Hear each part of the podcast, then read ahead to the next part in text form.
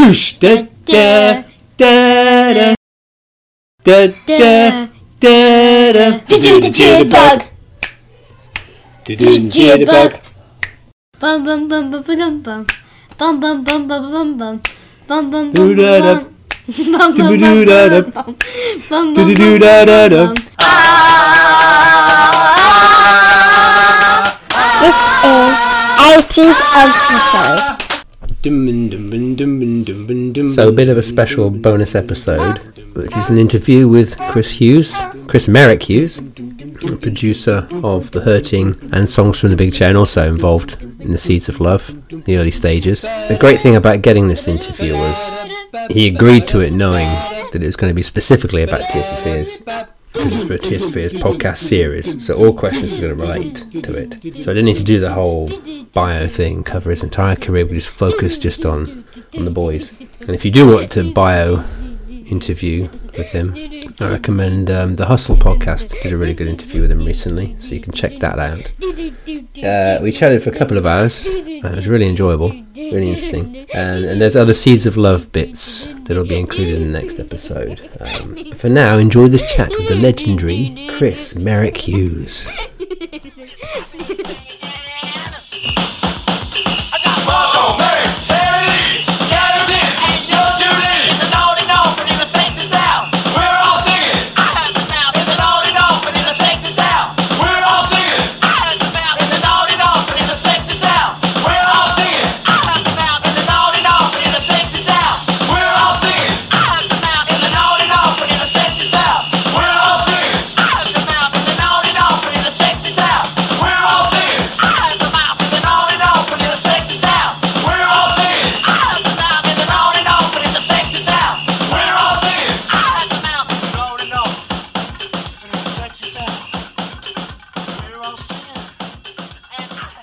This is the interview. So, um, initially, to to set things up, how you became a producer for Tears for Fears, your role within Adam and the Ants as Merrick, um, the performer, drummer, as well as producer, was Yeah. that experience uh, being in the on the front line? Is that what en- encouraged you to want to be in the back room? I think it's a combination of a couple of things. I was always interested in, at the time, technology and recording techniques and tape loops and analog machines. I always had a fascination with that. And, you know, my approach to Adam and the Ants, I mean, the first thing I did was actually uh, as producer before playing. So I had an interest in producing. And then when I left Adam and the Ants, by nature of a bunch of people, the, the Tears for Fears things cropped up. And I, I took a train down to Bath from London, where I was living, uh, met the guys. We talked about what they were trying to do and the fact that they'd had some recordings which they weren't happy with. And, uh, you know, we started work quite soon after that meeting and went into the studio in London and recorded uh, Memories Fade and Mad World. Pretty much super quick, you know. Right. So moving back a little bit, so those Yeah. first initial recordings were their first two singles. So that would have been Suffer the Children and Pale Shelter. Yeah. How did you get that first introduction? It's only like from researching this, I realized that you were in a band with Dave Bates, who was the A and R man for Phonogram, the Blitz That's Brothers, and that was like a production team and a band as well. Yeah, it was um, what it, what that was was early experiments with um, A and R and producing, and I think it was something that Dave um, was very interested in developing. He, he wanted to, he was in A and R, and he wanted to sort of develop acts and get more into the kind of not just finding bands playing in pubs. He wanted to sort of um, look at the nature of recording bands and producing. And I knew him, and he said, "Would you help? You know, I've got this band. I found this band up in Liverpool. They're called Dalek I Love You. Um, I want to go up to Liverpool at, at the weekend and record some stuff with them. Do you want to come?" So I said, "Yeah." So we we we, we travelled up to Liverpool. I met the band, and we recorded, I think three, three, two or three tracks. Brought them back to Phonogram in London, and, and um, the guy who was head of A&R at that point said, "Oh, these are great. Yeah, we, these are good enough to release. Yeah, let's let's." So I got a little contract for having produced them. We are looking round us now, almost concerned by what we see. Vaguely interested,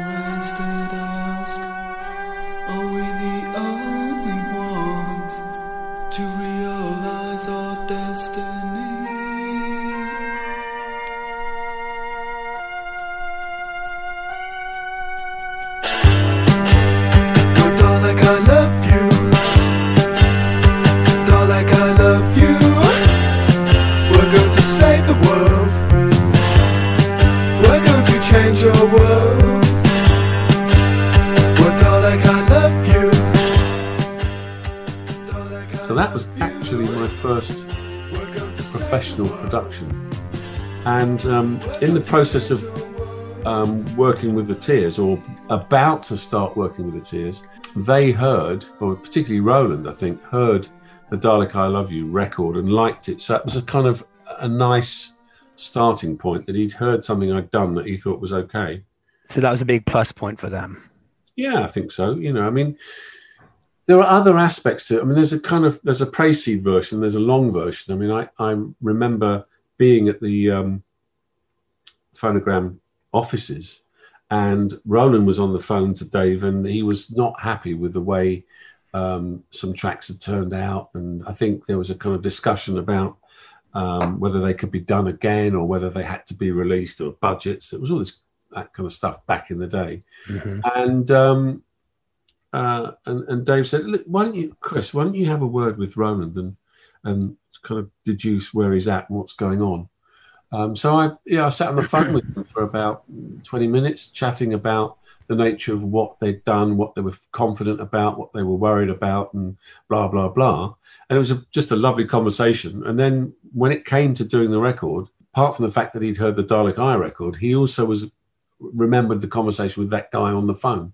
So, so I was that guy on the phone, and uh, the guy that had worked on the Dalek I Love You record. So when we finally met in Bath, it was you know there'd been some ice broken, and it was kind of okay. And we talked about you know common musical interests and you know how you might work a certain synthesizer, and we just kind of pulled our resources and it went from there. But Right. it was very quick. The thing is, you know, similarly with um, working with Adam and the Ants, it was super quick. You know, I met Adam um, on a Tuesday. It sounds like a, terrible pop song. I met Adam on a Tuesday. We were we were in the studio recording on the Friday. You know, things got things were done very quickly. You must have been very young. You must have been like 24 when you started with. Yeah. As a producer, that's very young to be a producer. Yeah, I, I think it, it probably isn't these days, but it was. I mean, I think there are people that produce, you know, although the, the meaning of being a producer has changed a lot. Um, but yeah, just it was one of those things where, you know, I was I knew how to play drums. I knew um, about rhythm. I had, I had a sense of all that, um, and then producing was something you kind of pick up as quickly and as efficiently as you can. You know. So Kurt said in the classic albums um, documentary that he Yeah. knew you were a producer Yeah, for Adam and the Ants. He didn't know you were Merrick in Adam and the Ants. That's- Is that true? yeah. That's You n- never had that conversation like no, we never did. like watching Adam and the Ants video and think, oh yeah, that's, that's me. Marco, did. Merrick, Terry Lee. Yeah. Yeah. Guaranteed that you're Julie. thing is, I got off the train, you know, and I uh, and I met Kurt and Roland, and there was a little bit of a moment of, is it him? Is that? is- you know, You didn't have the makeup on, did you? Or the, the, the flowery shirt? I didn't have the flowery shirt and the pillow sleeves, and I, I, was- I was in civvies. You know, I, I got off the train looking pretty straightforward, and um, you know, we just in in Kurt's place and talked for ages, and and um, you know, I caught the train back to London, and then a very short period of time after that, we were in we are in Brit Row, you know, Britannia Row Studios in London, and um, you know, cutting tracks. So, as a producer, how important is it to actually get on and be personable and for you to like each other between artist and producer? Can you have an antagonistic relationship and still produce good work, or does it need to have that kind of kind I of think I think? I think, I mean, I, I know enough producers to know that it varies a lot. I mean, some producers are incredibly draconian.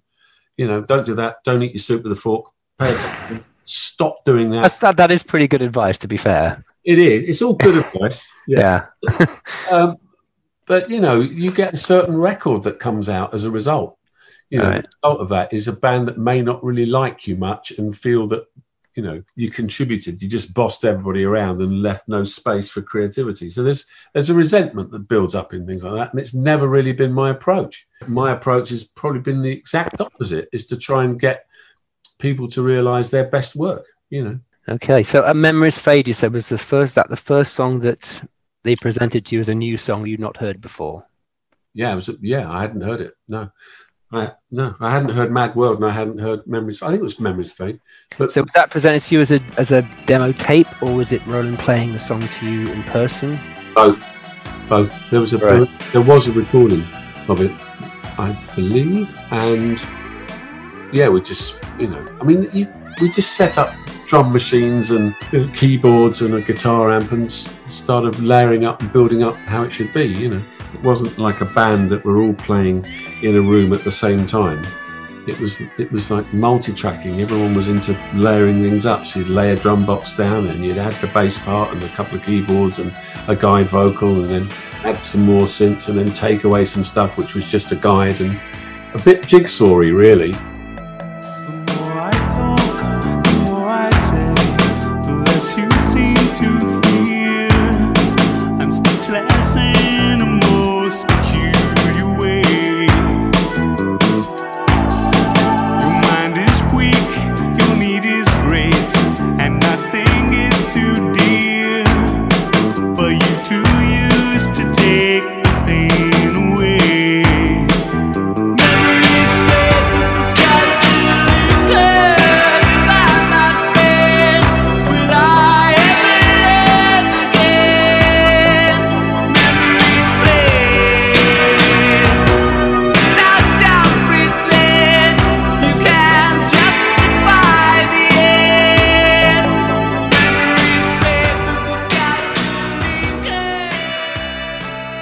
Was there ever a band dynamic during the Hurting sessions? I know Manny played drums on it, but was there ever a, a band setup? We had a drum, bass, guitar, keyboards at the same time playing live. later on in the process, there was a band that rehearsed, you know, rehearsed for shows, but there was never really, certainly in the hurting, there was never really a band that went, okay, we all understand how this track goes. Let's all play at the same time. And no, there was, there wasn't. Okay, so Manny would literally come in and pl- put a drum track down and then go, and then you build from that. Yeah, yeah. Well, well, actually, it, uh, Man, Manny was fantastic at playing along to things too. So there were times when a track would be built, a drum machine, for example. This is primarily the first record. This is the hurting. Yeah. You know, a lot of drum machines and guide stuff where placeholders where that will be that synth, and we'll put that in, and then you know Manny um, would come in and play, you know, a part, and he'd listen to it on the cans and get the tempo and you know and join in there weren't i don't think there were any tracks where the drums were laid down first So for those seven songs that were new, because you had you had the two singles, you had the Prisoner as a B side, and then you had the other seven songs. Were they? Did you hear all those seven songs as one batch that was presented to you, or was it you do hear a song, you work on it, hear another song, work on it? i, don't, I think uh, from memory i had a working knowledge of the pieces of music yeah in some form um, by the time we started doing the album. Because we you know we we did mad world and memories fade and it was just like well let's see how we all get on and let's see how it goes. It wasn't like yep you know we're all linked in to do an album. So you know by the time we did the album i i knew the kind of the nature of all the work of all the songs that were being developed or you know finished off. I knew i knew them by the time we were recording And what was your initial reaction when you heard those songs? I just thought they were great. You know, I mean, they're, they're incredibly talented guys. And, you know, they had a great way of doing things. It was inventive, it was creative. I, I just loved it. And I, you know, I worked with them saying, well, if we want to do that, perhaps we could try it like this, or, you know, perhaps we could double that synth here, or, you know, let's get those power chords on the guitar chiming out. It was a very um, straightforward set of discussions about how things should be. We, you know, it was like it fell into place relatively easily. You know, it wasn't it wasn't really a case of what do you mean? Make a suggestion, and, and the suggestion would be looked at and taken up, or yeah, kind of doesn't work, and you move on and do something else. So it was pretty easy in terms of the musicality of making that record. So the studio setup for that first album was Roland and Kurt and yourself and Ross Cullum. Yeah. Did it divide into groups in terms of two people felt this way, two people felt that, or was it all a case of everyone being on the same page, or were there did it depend on the song? I don't remember it being, oh, we have a negotiation to do here because two people think this and two people think that. I mean, there's a certain amount of that happens in any setting, in any studio recording. There may be someone who has a different view on something, but, um, you know, one manages those things. But I don't remember particularly a kind of A camp and B camp about anything specific. No. How long did the album take to record in total from start to finish? Oh, you got me there. Quite a long time. There'll be people who know that. I don't. I can't remember. It felt like it was quite a long time. Yeah. Yeah. Because there are artists that like record loads and loads of songs and then you eventually whittle it down to the album you want. Like the Springsteen approach, where you'll like record 30, 40 songs and then Yes. find an album within that. But with Tears for Fears, it seems like there's always just pretty much those songs. And then you record some B sides as B sides. Yeah. I mean, for example, like you've got a, a B side from 81 and a B side from 82 that goes onto the album. So it's, it feels like there was just those 10 songs. Was that the case that like you had that There- material? there may- here's the thing: there may well have been, as as far as Roland's library of songs, there may well have been more songs. There was a there was a focus to get this record kind of done and be cohesive, and that's what came out. Um, I don't think anyone said, well, certainly on the first album, I don't think anyone said, nope, we need more songs. It's it kind of felt like a, a nice bundle. It felt it felt quite complete in that sense. Unlike the second album, which is has been well documented, and there, you know, we were headlong in the middle of recording that, and there were songs missing. Right. Okay. Yeah, we'll get to that. Yeah, sure. um, so, ideas, opiates, and the prisoner, you always saw them as being part of the album because they fit. Is that the idea? Yeah. Yeah, I think so. And the other thing to mention here is the fact that there was a we had a kind of thing like a B side mentality, and that was when you were mastering a track, um, which was like, for example, the track Mad World. There was a, a sort of earnestness and an importance to get that as great as possible, and for every bolt to be tight and it all to make sense and be a complete piece of work. But the B side mentality was much more experimental and looser and wasn't so precious and quite a lot of great writing came roland wrote a lot of good things where he wasn't under pressure to make a, a, you know a blistering album track or another uh, single so a lot of his writing was quite experimental and that led to a lot of strong work which it's not like writing a hit single. It's got a different side of the brain. And there was a lot of it was liberated. And he he did a lot of great writing like that. And things like ideas as opiates do have a kind of b-side mentality. They just do. Say what you want. Say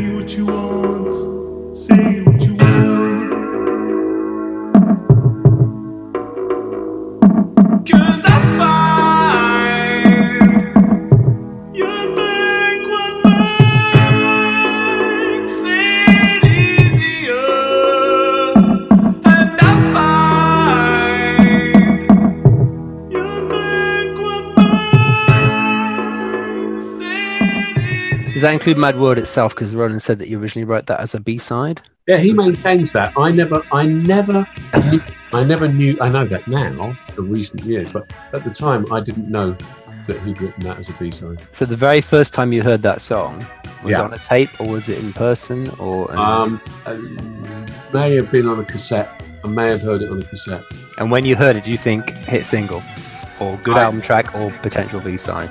No, I, first time I heard it, I thought this is great. I can't wait to work on this and try and make this amazing. That was my response to that. Yeah. Yeah, thought it was amazing. I thought it was inventive. I thought it chimed out. It was different. Had a great energy, and I, I couldn't wait to. I couldn't wait to work on it as a as a mastered recording. You know. And as a rule, when you hear a batch of songs, do you always know I get an instinct for what the hit singles are going to be? Like the, these three, I'm gonna I'm gonna put aside and focus on these three because these are going to be the hits. These ones are going to go out into the world to promote the the album as a whole. when I was starting off, when I was a kid doing that, I used to think, of course, I can spot the three tracks. That's what I'm supposed to be doing. And you learn pretty quickly that tracks that um, people can overlook and think are just quite nice. Sometimes you hear those tracks and you think, hold on a minute, if that was changed appreciably, that could be a single. So there are times when you, you hear something that everyone else has kind of gone, well, it's a nice tune. It doesn't really add up to much. And you can go, no, no, the essence of that is brilliant.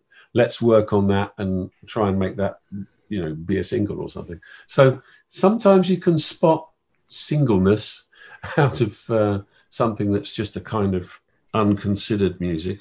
And, and sometimes you hit you see a, a, single straight away you know you can hear that i Yeah. think i thought i think i thought mad world was was gonna be a, a single for certain whether it was going to be a hit or not that's that's far too there's an arrogance in that i can't really head towards Right, because at that stage, I can imagine they would be under a lot of pressure because they had two flop singles, and a third flop single could could have been the end of them, couldn't it? yeah, there was in those days a kind of three strikes and you're out. But I also think that um, you know, with respect to Dave Bates, who he deserves a lot of credit, uh, I think he he would have kept that band on and supported that band had it been three flops. You know, he would have fought. yeah. He would have fought for them. You know, because they were worthy, because they were good enough. And the other thing is, it's sometimes it just takes time for people to appreciate a good band, especially when they weren't doing, they weren't gigging day in day out like a lot of bands. But to give you some credit, what you did to those two previous singles, you compare your versions to the originals, and it's it's but there's so much. Yeah, They got a, a got a oomph to them. They got a, a sheen to them. They got a, a liveliness to them that the originals don't have. They Well, you actually made them better songs. it's kind of easy to say that. I mean, we did by the time we did those. I mean, I think we were just working well together, and we just agreed we were going to try and make them more robust and more chimey and more sort of immediate. Yeah, I mean that was the plan with those with those tunes.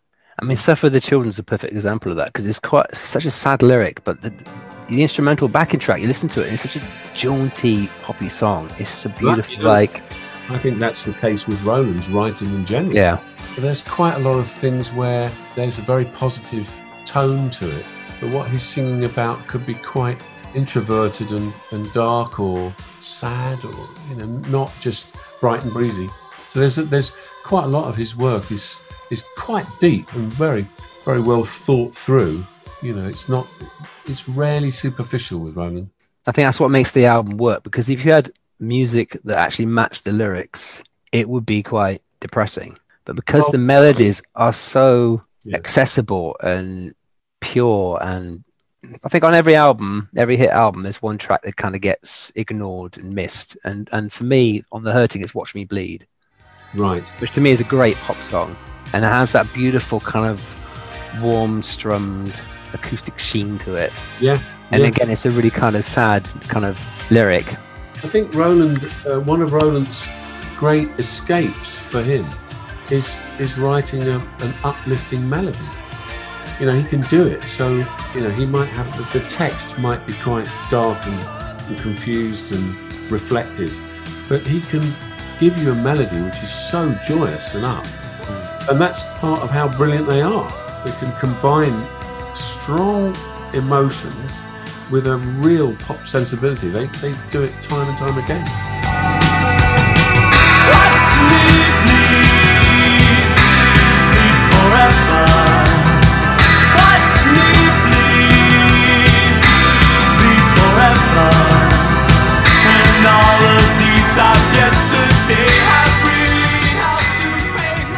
Before we leave the hurting, is there one particular either a memory you have of the sessions or one contribution that you made, one suggestion that finished up on the the album? We can say like that part of that song was my suggestion.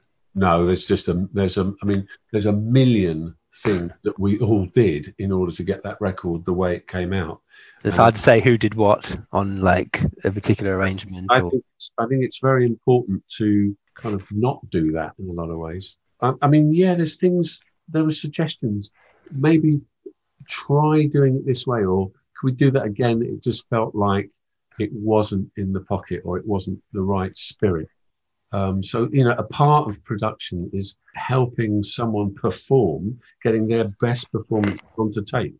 So there, yeah, there are lots of times I stopped recordings and said, let's try this, you know, a different way and it would work out better or not. So yeah, lots of productional um, direction, but um, you know, musical ideas coming in from everywhere. You know, it wasn't like, oh, try this on a marimba or try this, try this banjo. It wasn't like that. I mean, Roland's got uh, a pretty fantastic sense of palette. So you know, he'll be writing a piece of music and think, yeah, I kind of like the idea of a trumpet and a viola here.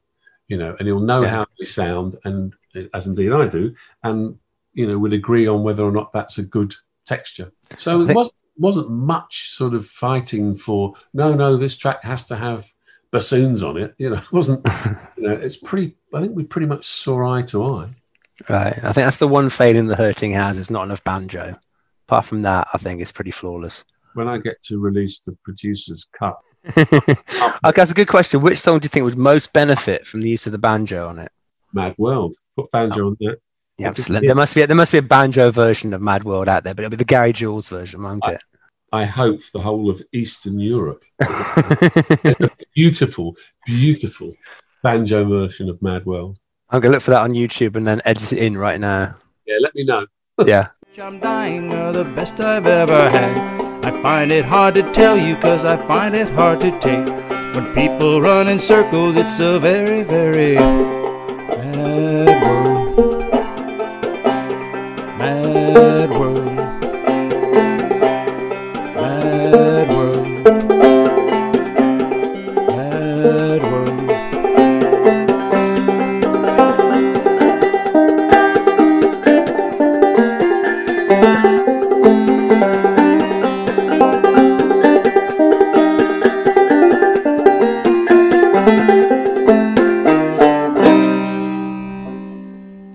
So there's an interesting period post the hurting, pre the big chair, where Yes. it seems like it's almost like an aimless period for Tears for Fears.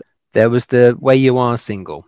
So how how did that success of the hurting and those singles that all went top five? How did that? Did you notice a change in the studio with Kurt and Roland in terms of how they how they reacted to that fame?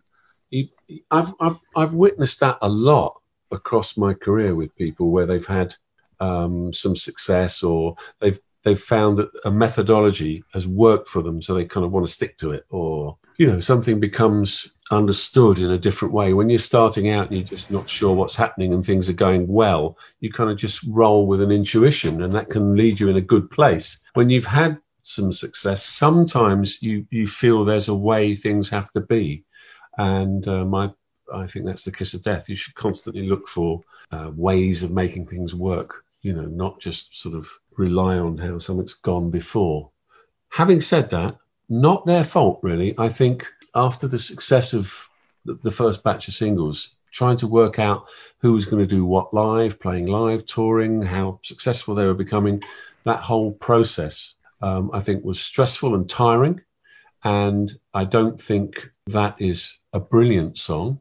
And it was, I think it was chosen. Yeah, let's get that one done. Let's record that, you know, because there was a momentum.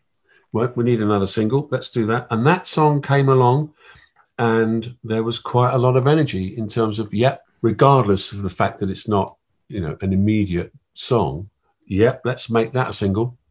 And was think that pressure coming from the record company? Because it seems like um, um, right at the time, there's a lot of pressure from the record company to release a single. I mean, he references it in um, "Everybody Wants to Rule the World," Is it all the working out about you know constantly getting pressure from the record company. that the, the next song is the next single. So Yeah. was that kind of was it rushed out or was it? yeah, it was ill-conceivedly Yeah, rushed out. Yes, but you know, I'm, I'm I don't want to particularly point any fingers at anybody because there's a whole when you've got a, a young group that are being successful, the record company kind of want to make sure that that momentum's still going. You don't sort of take your eye off the ball, as it were. So I can see why there were people saying, "Nope, let's just get another single out. It doesn't have to be the greatest thing since the Note. Let's just get another single out." And there, there's a kind of energy in, in commercial record companyness mm. which wants that and, and sort of survives on that. That track wasn't good enough.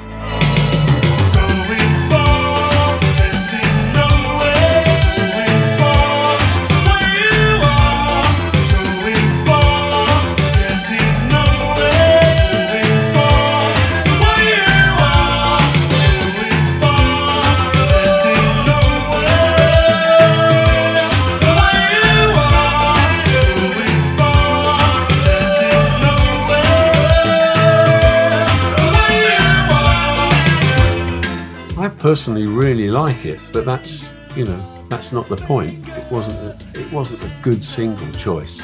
Yeah, yeah, it might have been a good album track, but not necessarily as a single. Yeah. yeah. So then there was Mother's Talk, which they tried with another producer, and then came Correct. back to you. So what was the process there? Was was there like just a parting of the ways? Was there an actual conversation, or was it just you suddenly after a couple of months they came back to you with another song? I mean, how did that work? how it worked was they i think they went off to do things and, and you know and i was doing i don't know what record i was i was probably doing another record at the time i can't remember. And i think i got a call from their manager at the time saying oh you know the guys they, they, they kind of just want to go off and try other things and do try other experiments and um, work with other people. And I, and I remember thinking yeah fine great okay. Um, i think I think I had a Wang Chung album lined up to do or something. I mean, there was, I had a lot of work and I just thought, well, yeah, you know, if the guys want to go off and do something, that's fine. And then they did some recording with various people. And at some point, I got a call saying, you know, we've got Mother's Talk. And I go, it's not quite really, you know, not quite right. Should, should we have a look at it? To which I said, yeah, okay, we'll have a look at it. And um, then I started working with them again. And that was the, the beginning part of working on the second album. So it's Jeremy Green that produced that version of Mother's Talk. You ever heard that version? Yes, I know it. Yeah, And what was your thoughts when you heard it? I think it's I think it's okay. I think it's I think it's um, competent. Ooh. I do. You know, I I it's fine. I just don't think it's. I don't It's not- think it's, it's not as good as I thought it could be. That's true. I've got, I've got to ask about Mother's Talk because yourself and Roland and Curt have, have all dissed the song as like not very good. No, And here's the thing. I like the song. I was surprised. First person that I heard of not caring for it much was Ro. Was Roland. when when did you hear that? Not not that long ago. You know, in the last handful of years, I think I think he might have said, "Oh yeah, I never really cared for that that much." I, I But- they, don't, do it live either, do they? I don't get it because I think it's a masterpiece. It's I- one of my favorites. I love it. And you know what? Do you know? I'll tell you this. I mean, it's probably been documented, but one of the um, one of the things that um, inspired some of that was uh, Teen Town by Weather Report. I don't know if you know it. No, no, I've not heard that. Check it out. It's a Jaco Pastorius track called uh, Teen Town, uh, and Jaco Pastorius, who's a you know he's dead now, but he was a world famous bass player. But on that track, not only does he play bass, he also plays drums, and the style of his drumming was what influenced Roland's programming on the LinnDrum for that Okay. that sort of ding, ding, ding, ding, that whole kind of Yeah. staggered beat. Check out Jaco Pastorius's drumming on Teen Town because that's where that initial beat came from. And then I think the song kind of I wasn't there when he wrote it, but I think the song jammed out on top of that beat, and that's how it came about.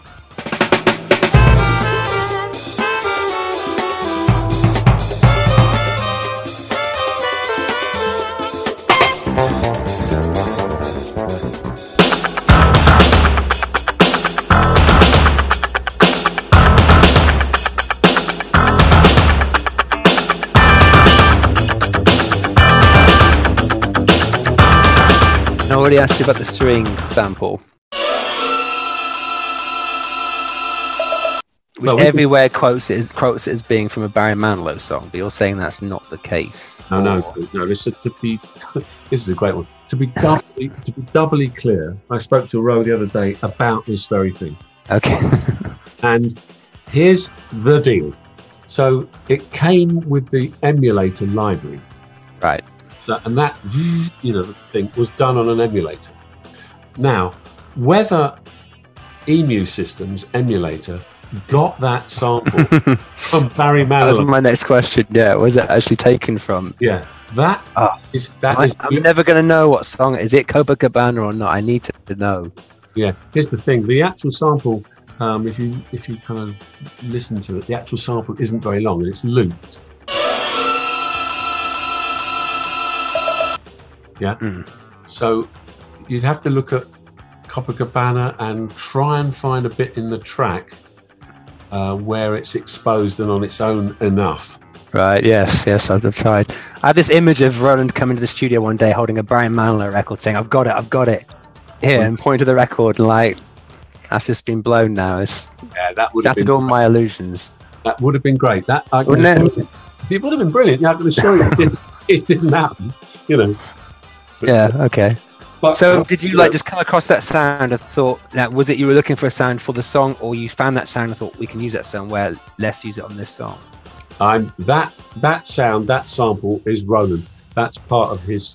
That's part of his invention. so we wrote the song around that Well, I don't know if he wrote it around that, but certainly that that isn't something I came up with. I didn't say, "Hey, Ro, there's a great sample in the emulator."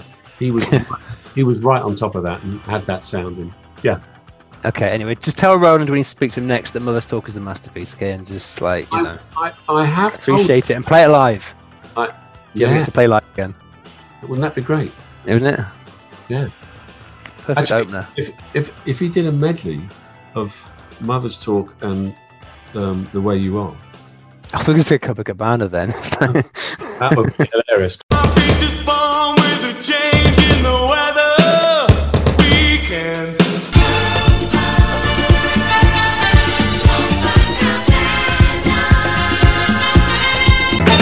There's a there's a kind of mad kind of segue reworking of both of those to make them real 2020 or 2021.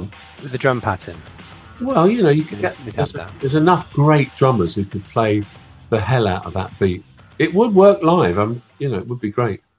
So Mother's Talk comes out and does a bit better than the way you are, but it's still not matching the singles from the hurting. Was Correct. How how was the atmosphere then? Was there a bit of nervousness with the guys and with the record company? I'm sure there was, but I mean, I'm sure there was nervous conversations and kind of, oh God, it's going a bit. Ooh, how are we going to maintain this? But you know, there was also a momentum with like this is a band who's just had a successful album. You know, it's it's taken a bit of a lesser curve, but I don't think anyone was going, oh God, it's all over. It's a shambles. I think we just plow on, guys. Let's keep going. You know, something will come. So was this the stage where Roland went away to write some songs for a month? Yeah, quite quite possibly. I think he's done that a few times across time. But um, yes, I don't remember specifically him going away. Okay. It feels that he probably he probably did. Yeah. And he came back with Shout or part of Shout. Well, no, I mean in the chronology of things, that's not strictly right because Okay. when we started working on um, the second album, the second album got the the sort of green light from the record company because of the working hour and Head over heels. Yeah, head over heels. Those two. Those were inked in. Those were going to be huge. That'd be great. And let's just get the, the album underway, and things will come. And we worked on and we worked on the album for uh, quite a long time, just doing various bits and pieces. And then one, I think it was Monday morning, Ian Stanley uh, came came to see me and he said, "Get Roland to play you what he played me over the weekend because Ian had been over to his house over the weekend. They were hanging out, and uh, he he just said, "Get Roland to play you this thing he's working on." Roland turns up with a drum box and a Prophet Five synth, uh, with and the, the Prophet Five synth has got a kind of cello-y bass synth kind of sound, and he sets up the drum box, presses start, and it's this little tick tick tick tick tick tick tick tick hits this one key on the Prophet 5 and sings shout, shout. And it was mind blowing.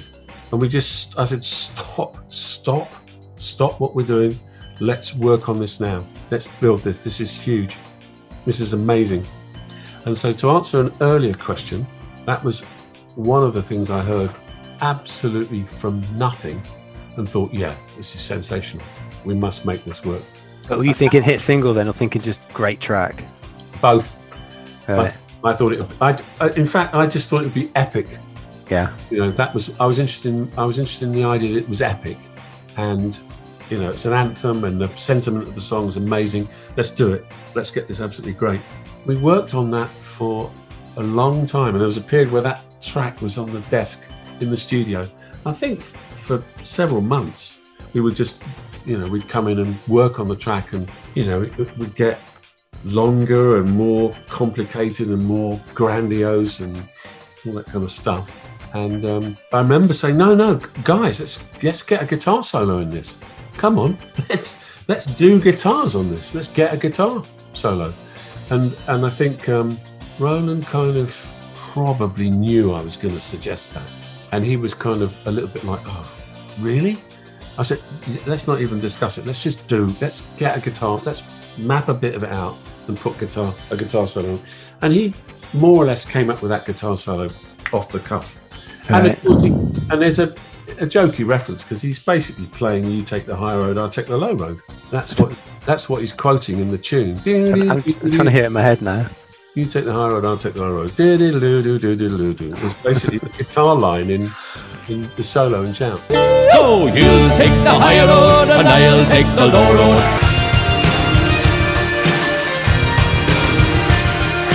I don't know if that's enhanced the song for me or ruined it for me. No, I, no. hope it- I hope it's done both. And You're now living with the tension of the opposites there. That's So, brilliant. yeah, and that, that, you know, that track got longer and longer, and you know, So when you work on one track for months, is there a case of you can't see the wood for the trees? Because like, how do you get a, a, a view on how good or bad it is, or where it's at when you're spending so long on it? How can you take a look back and or a step back and say this is done or this needs more work? um, well, a danger of over tinkering with it. listen, um, my career is littered with things I've over tinkered. and, some of those have been successes and some of those have been failures. So it's a really it's a really hard call that, you know. I had belief in the track, so I knew that we would get it in the end and it wasn't coming quickly. Now I was right on top of the fact that it wasn't uh, an easy birth. That took a long time to, to, to get right. And it's weird in as much as the, the premise of it is quite simple. You'd think that would be something you could put together in no time and would make sense and sound fresh and be done. But actually, it was painstaking, took a long time, and wasn't easy. I mean, all the lo- all the way doing it, we, we liked it. We knew it was great, but it wasn't an easy birth. So was there a moment when you knew it was done, or was it a case of the record company saying we need a single, and it was like okay, we've got to get this done and release it? Well, we finished the recording of it, and we were quite proud of the fact that it was six or seven minutes long, or whatever it was, you know. And I suppose there was a kind of bit of a political move to have, yeah, you know, fuck it, let's have a song, let's have a single that's really long. It's about time, you know, these things could, you know, these anthem things could be long. Yeah, come on, let's do a, let's make it a really long single. And of course, you know, there were endless battles, and the record company wanted a short version for the radio. They just wanted it short. And that's referenced in the lyrics in Everybody Wants to Rule the World. Just a quick reference to that. But yeah, you know, it was edited down and faded and all the rest of it. And there was a single made of it, which obviously helped. So, I mean, Shout is probably the biggest or most important single of their career because it comes off back of two minor hits. Yeah. And was there a sense that this had to be a big hit, or there was a feeling that this was going to be a big hit? Oh, let me tell you, the, the, the pain that was going on at the record, because in those days, the, the song would sort of go up the charts week by week.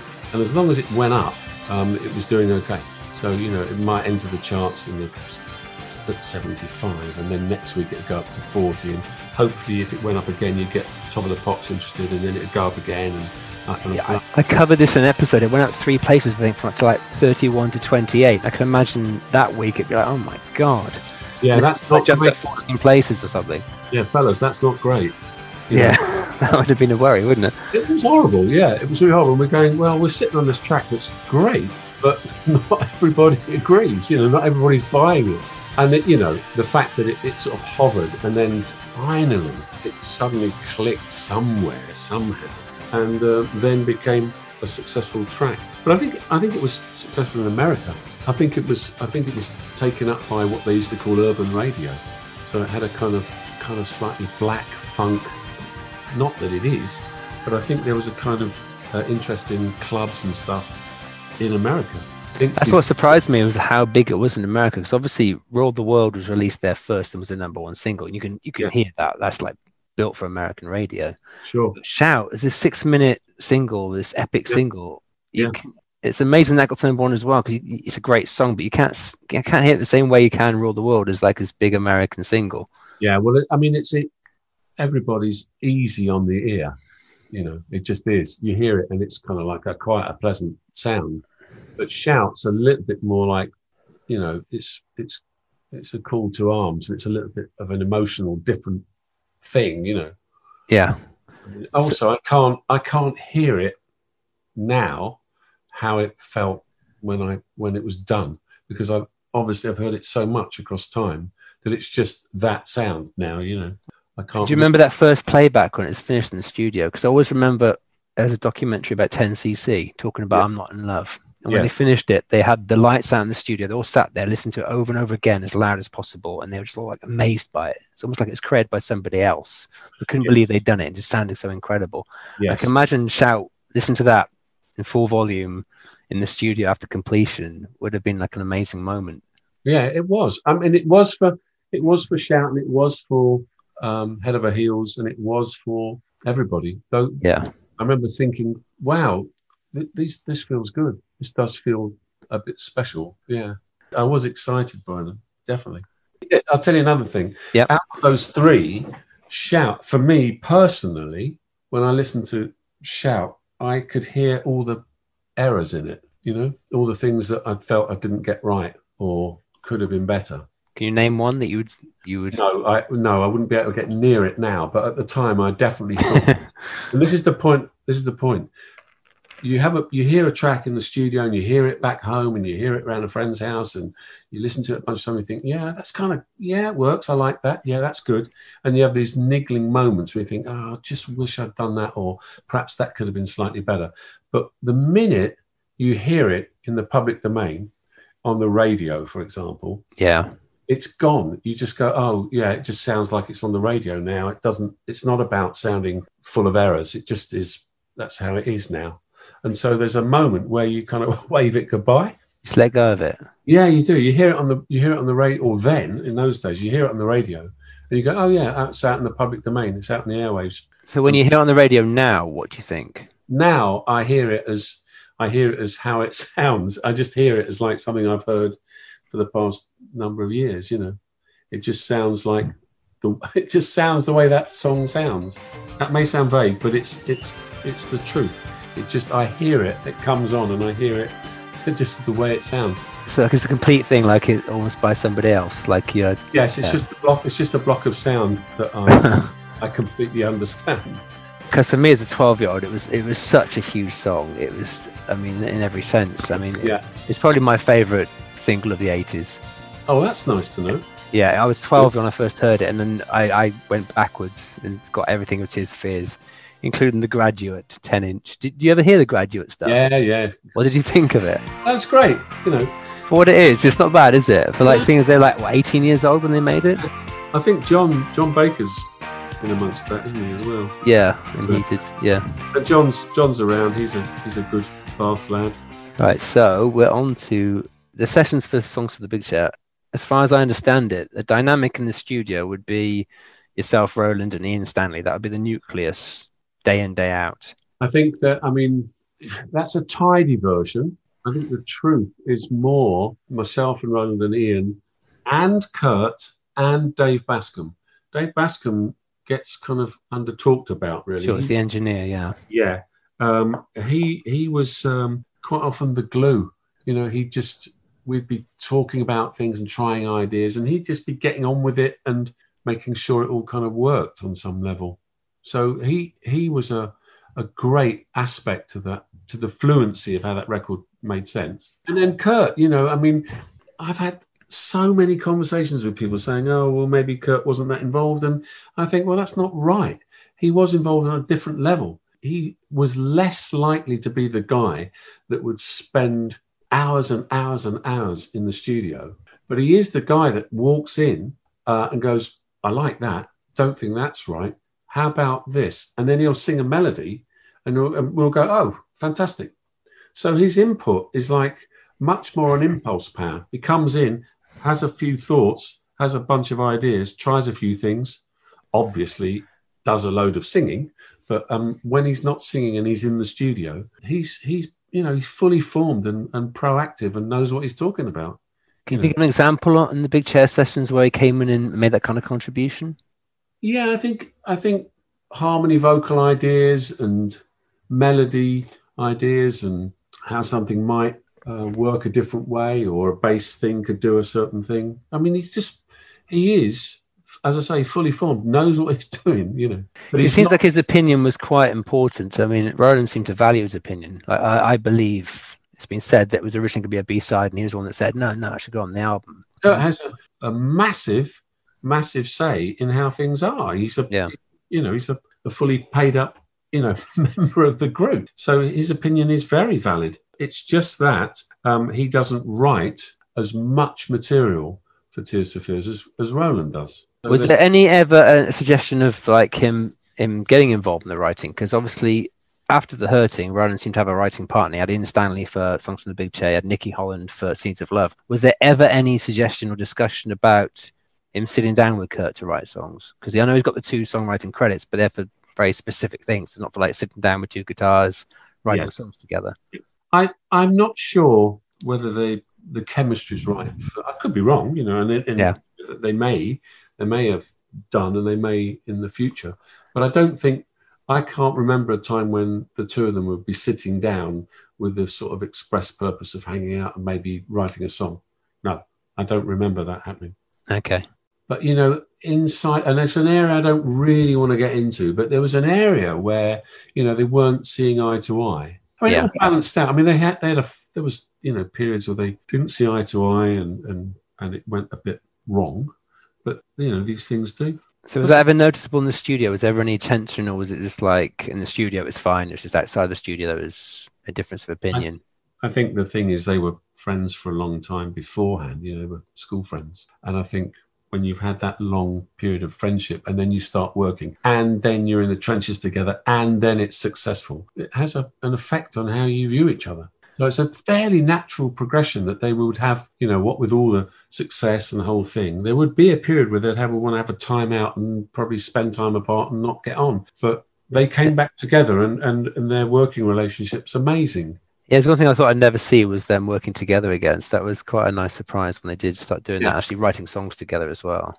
Yeah, I mean they they got it right in that respect. Look at them now; they're doing wonderful gigs. You know, Yeah. play- playing and singing beautifully. I'm going to ask you one rule of the world question because I feel like I should.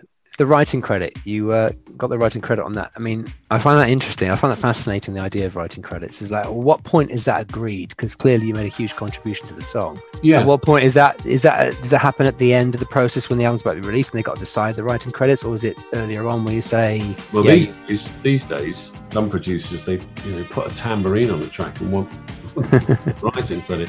And in the case of that writing credit and my involvement with that song, ultimately that was um, something that Roland uh, said, "Yeah, of course, of course, you know, you've co-written that. It's simple. It was some, it wasn't something I asked for. He just felt he just felt, yeah, you you were in, sort of insistent upon that song getting getting finished. I mean, I've I've told this story before. I was in I was working in the studio and I kept hearing Roland on an acoustic guitar going gang gang two chords, and I kept saying, "What is that? What is that?" He'd say, "Oh, nothing, just a couple of chords, you know." And um, ding, ding, ding, ding, gang gang, and hear it again, and I'd say, "Ro, what is it? What are the chords? What are the two chords?" Wrote them down, and I programmed them up in a little box keyboard thing and a little shuffle beat. And um, that I had that floating around in the studio for ages and there was no real he wasn't really that bothered about writing the song or bringing forward what bits of song he might have had. I kept playing it and there'd be a down moment in the studio and I'd pop it on hoping to get something going. And his wife came in and said oh what's that? That's great. And I, I said yeah tell tell Roland. Tell him it's great. Tell him to finish it. It's just two chords come on. And I think he came in with a, a melody after a weekend, and we literally, Roland, myself, and Ian sat down and built the track. Simple as that. and that was a quicker process than we shout. That was Oh, the, uh, the- the opposite. It's like chalk and cheese. You know, I mean, shout took forever, and everybody was done super quick. You know, it was really quick in in comparison.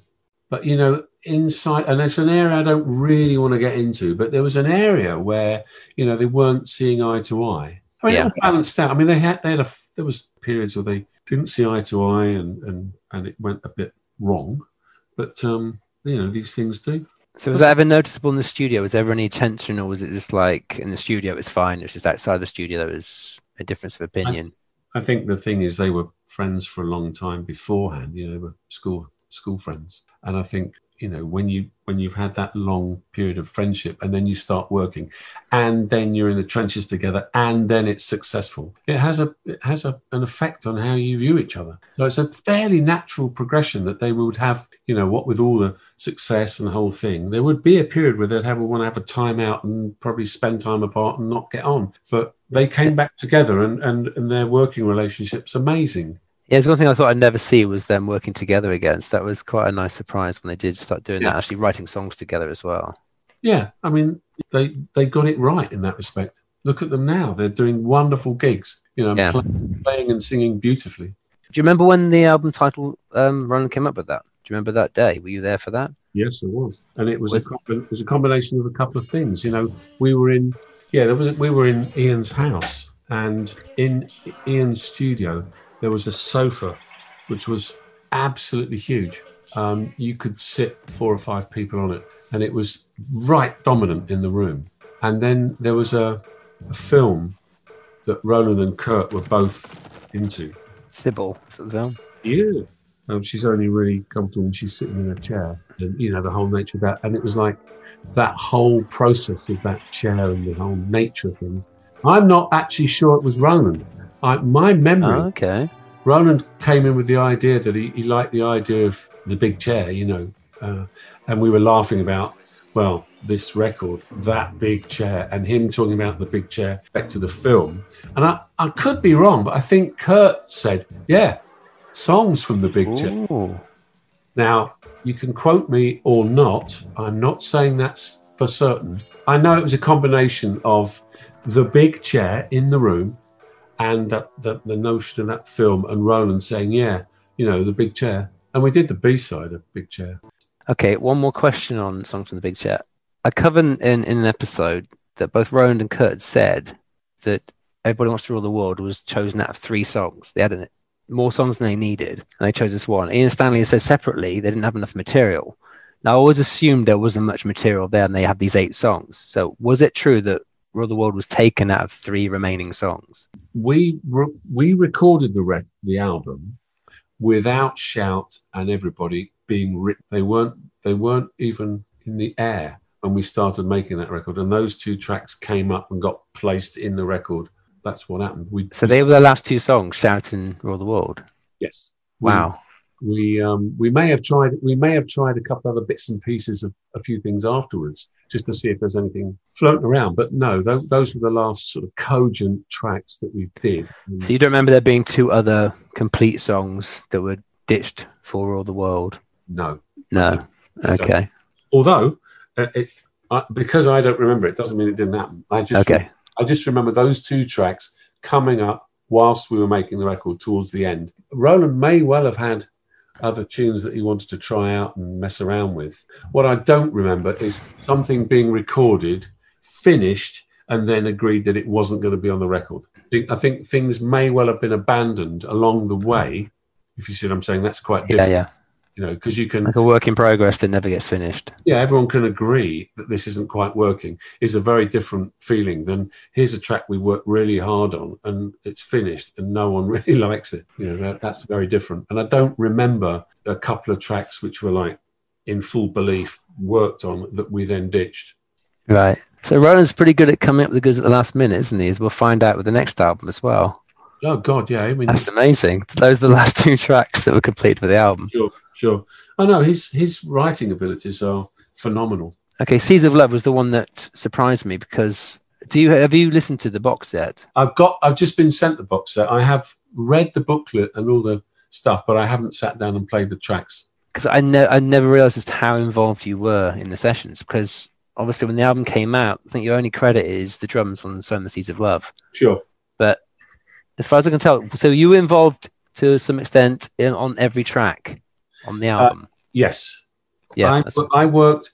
How it went was this: I worked, I think, for about eleven months on that record, and I worked on you know massive aspects of arrangement on things like Woman in Chains. There's lots of bits and pieces I worked on, and I think after about eleven months, it was just it was not going at the right rate, and it didn't feel like we were achieving things, and I just kind of I never lost interest, but I, I lost focus in how this was going to work. And I think it was just a, a time when Roland was probably having some trouble with Curt and probably having trouble with me. And it was a kind of relationships thing and the kind of decision making and the speed of which it was all going. And I think it was just one of those things where they kind of wanted to sort of carry on and do it themselves, which is absolutely fair enough. And I, I went off to the States and lived in New York for three years. And I'd come back periodically and, and see them and they'd play me what they're up to. And I kind of stayed involved on some level. So I was there kind of um, making suggestions and having a critical ear on stuff. But I You're there kind of as a sounding board after that in terms yeah. of I mean, Yeah. uh, on the basis that I know the guys well, you know, it wasn't difficult to, to go and see them and, and um, see what they're up to. And, you know, yeah. Right. Right. So I don't mean this in a negative way, but there, was there a sense that Roland was kind of unproducible at that point because he's you, you reach a level where you rightly as a singer songwriter you feel like I know what I want, so therefore I'm not going to be produced. I need someone as a co-producer maybe to, to to realize my ideas. But in terms of somebody saying I don't like that, let's try this. Well, I know what I want. Was there a sense that he'd outgrown the use of a producer in that sense? That's a very good question. The answer is complex. He is very amenable. If you have an idea or you want to make a critique about something, he will listen and he will take it on board. It's not like he he ever became someone that kind of knew how he wanted it and didn't want people involved and you know never the case so he was always always open-eared about criticism and ideas and thoughts and would readily play me stuff. It wasn't that wasn't the problem.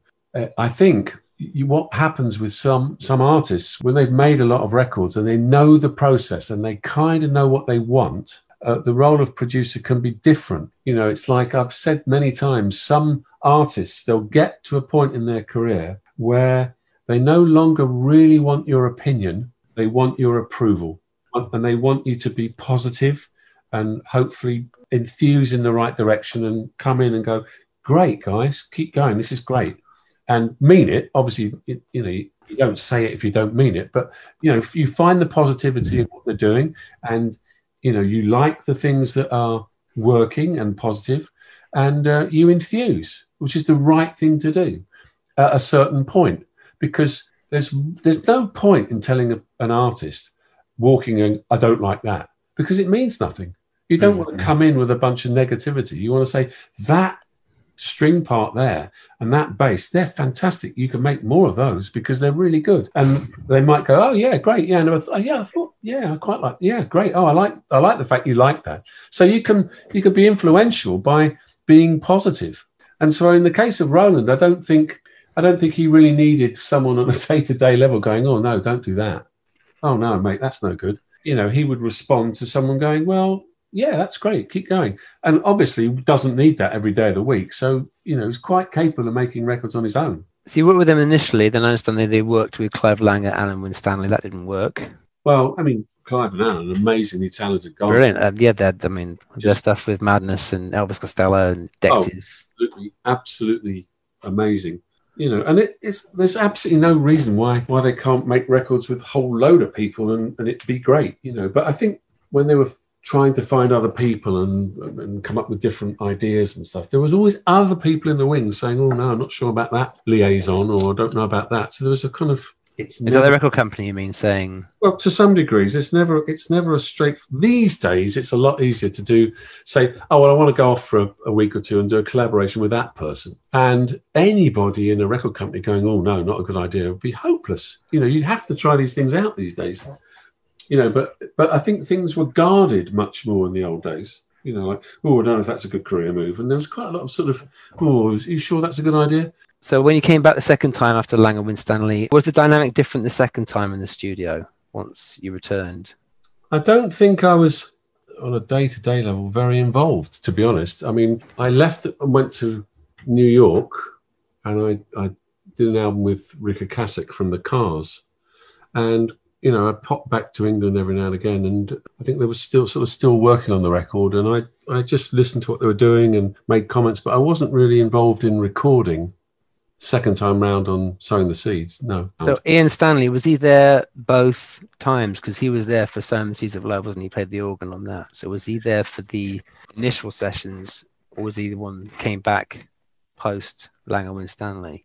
Uh, Ian Stanley, um, I don't, to be honest, Ian Stanley wasn't really involved that much with sowing the seeds. He was, because he's a mate and, you know, we've all worked together, it'd be easy to walk in the studio and go, oh, this is great, and then end up playing a little synth on something or, or do you know what I'm saying? Yeah, It's- yeah, yeah. It's like, um, I don't remember him being signed up as a full time member of the team that made that record. Because there is one Ian Stanley co-write, which is always in the past. So was that always part of the batch of songs for the album, or was that always like That- B side separate? I think that was something they wrote uh, quite early on. I could be wrong here. I can't remember Ian's involvement in that record that much. Because there was clearly a shift away from writing with Ian Stanley to writing with Nicky Holland. Correct. Was that due to some kind of falling out, or just moving away from each other, or suggestion that Ian Stanley wanted to be part of the group on a on a more like a three three man basis, and that was a disagreement? Well, there's there, there undoubtedly there will have been conversations between Curt, Ian, and Roland as potential band members or not, which I wasn't either that interested in or or aware of. I'm sure they would have looked at how that would work, but I think you know Ian's his own man. You know, he, he comes and goes and does what he kind of wants, really. You know, and he was very, very influential in the early pre-hurting stages. Ian was very supportive and helpful and helped them do demos and stuff. He's a phenomenal musician. And a huge contributor to um, Big Chair. So many co-writes as well. Massive, massive, Yeah. massive. Not to mention the fact that a large part of that album was recorded in his house. And of course, he co-wrote Mother's Talk, which of course is a masterpiece. As I keep saying, yeah. I agree with you. Yeah, thank you.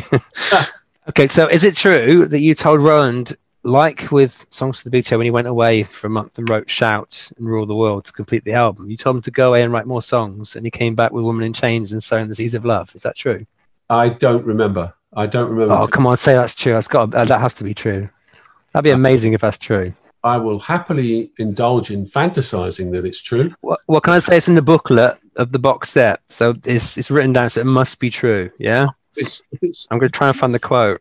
If it's written down, then it's true. Thank you. uh, just talk some more about something to do with uh, the Seeds of Love while I try and find the quote. So, in the Seeds of Love, large amount of that was recorded and worked on at Roland's house in England's Lane in London. I was living in South London at the time and used to come up every day and work for hours on end on that record for about 11 months. With Dave Bascombe, he was ever present. Uh, it was a period where Curt, I think, was coming and going a little less than he had been. And then it just sort of collapsed for a while. I found the quote, okay, from Dave Bascombe, actually. oh, Bascombe boy. All right, Chris's best contribution before I got on the scene, and this is only what I heard, so I don't know for sure, but early on, there wasn't Woman in Chains and Sowing the Seeds of Love. And Chris said you need some more songs. Roland went away and came up with those two, which are the best two tracks. Ring any bells? that sounds very like Dave, and I might well phone him up later and ask what the hell he was on about. No, uh, I mean that's possibly how he remembers it. It's I so possible. I so want that to be true because that'd be amazing. It's like Quincy Jones telling Michael Jackson to go away and write two more songs for Thriller, and he comes back with Beat It and Billie Jean. yeah, that's perfect. Yeah, It's perfect. it's amazing. Maybe we should leave it at that. That I did tell him to go off and write those. If you speak to Dave about it and then hear any different, then just just send me a message, okay? But I'll assume that's true unless I hear otherwise, okay? Fantastic. Excellent. Okay, if you don't mind, uh, can we do a quick fire round? Because I want to try and get as much information out of you as possible while I've got you here. Sure. A few quick fire questions, okay? So just just fire what comes to mind for these. Um, these all related to Tears for Fears, of course. Favorite B side? Ah, that would be Pharaohs. Okay.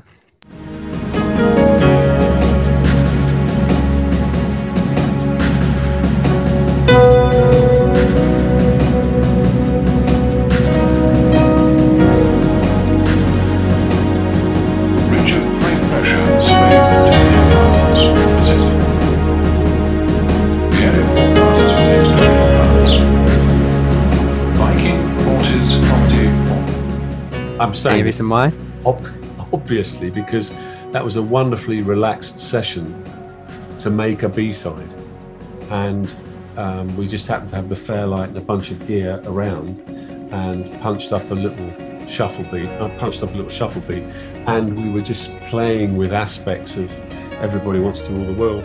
Yes. So, you know, and Roland alludes to the guitar part, and you know, I had um, I'd recorded the shipping forecast and was sitting there just lacing bits of forecast onto the track, and it just it just captured an atmosphere. You recorded the shipping forecast for the purpose of using it for a B side. Was that the idea?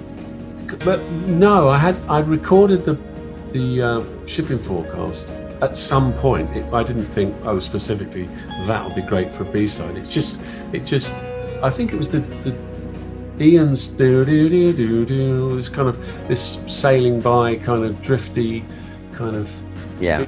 I just thought yeah let's put a, a bit of this cassette recording of the weather forecast of the shipping forecast and it just kind of worked made sense so I, I personally like that a lot Yeah, good choice. Um, least favorite single.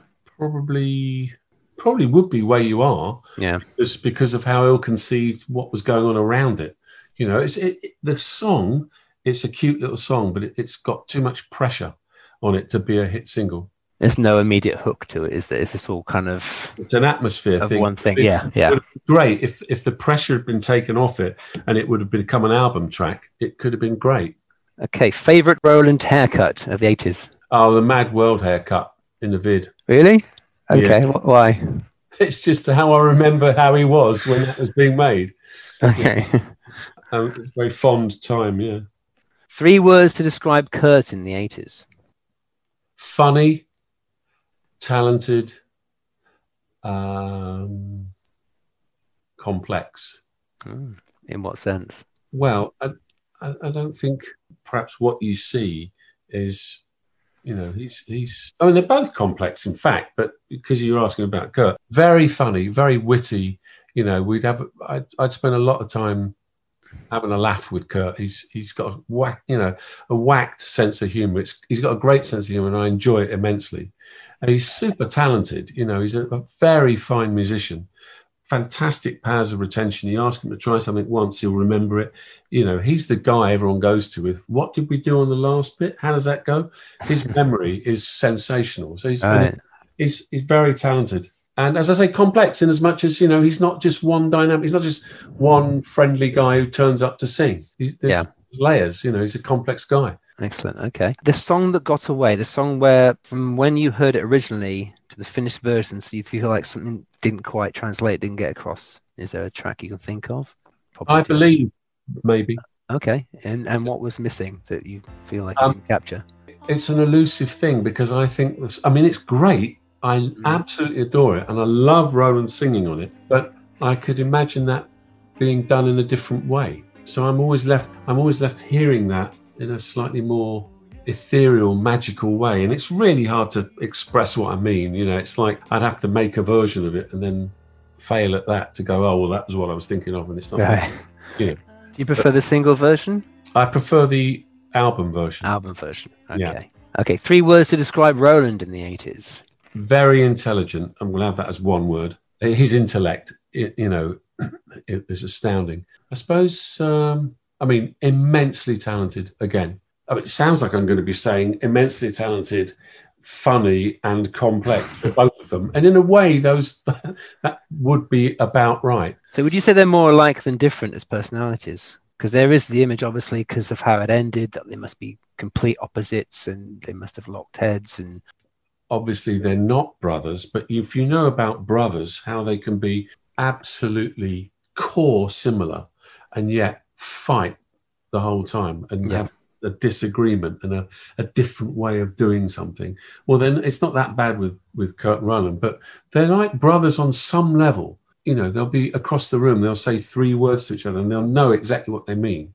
So they're very, they're very close and very intuitive together at times, and other times they're not. You know, so yeah, it's very hard to say they're very, very similar because they are on some level, and then they're obviously very independently individual on another level. They've had a very successful career for quite a long time. So, considering that, they are similar because they both successfully made this thing work. okay, two more. What are your top three Tears for Fears songs of the 80s? You could only have three. to keep forever? Oh my word. I suppose sowing the seeds, everybody, and sh- maybe shout. Yeah, probably is shout. I mean, there's a ruck waiting to get in that top three. You know, head over heels is. If you were asking me for top four, head over heels would be in there. Right, great song. And rank the albums from three to one.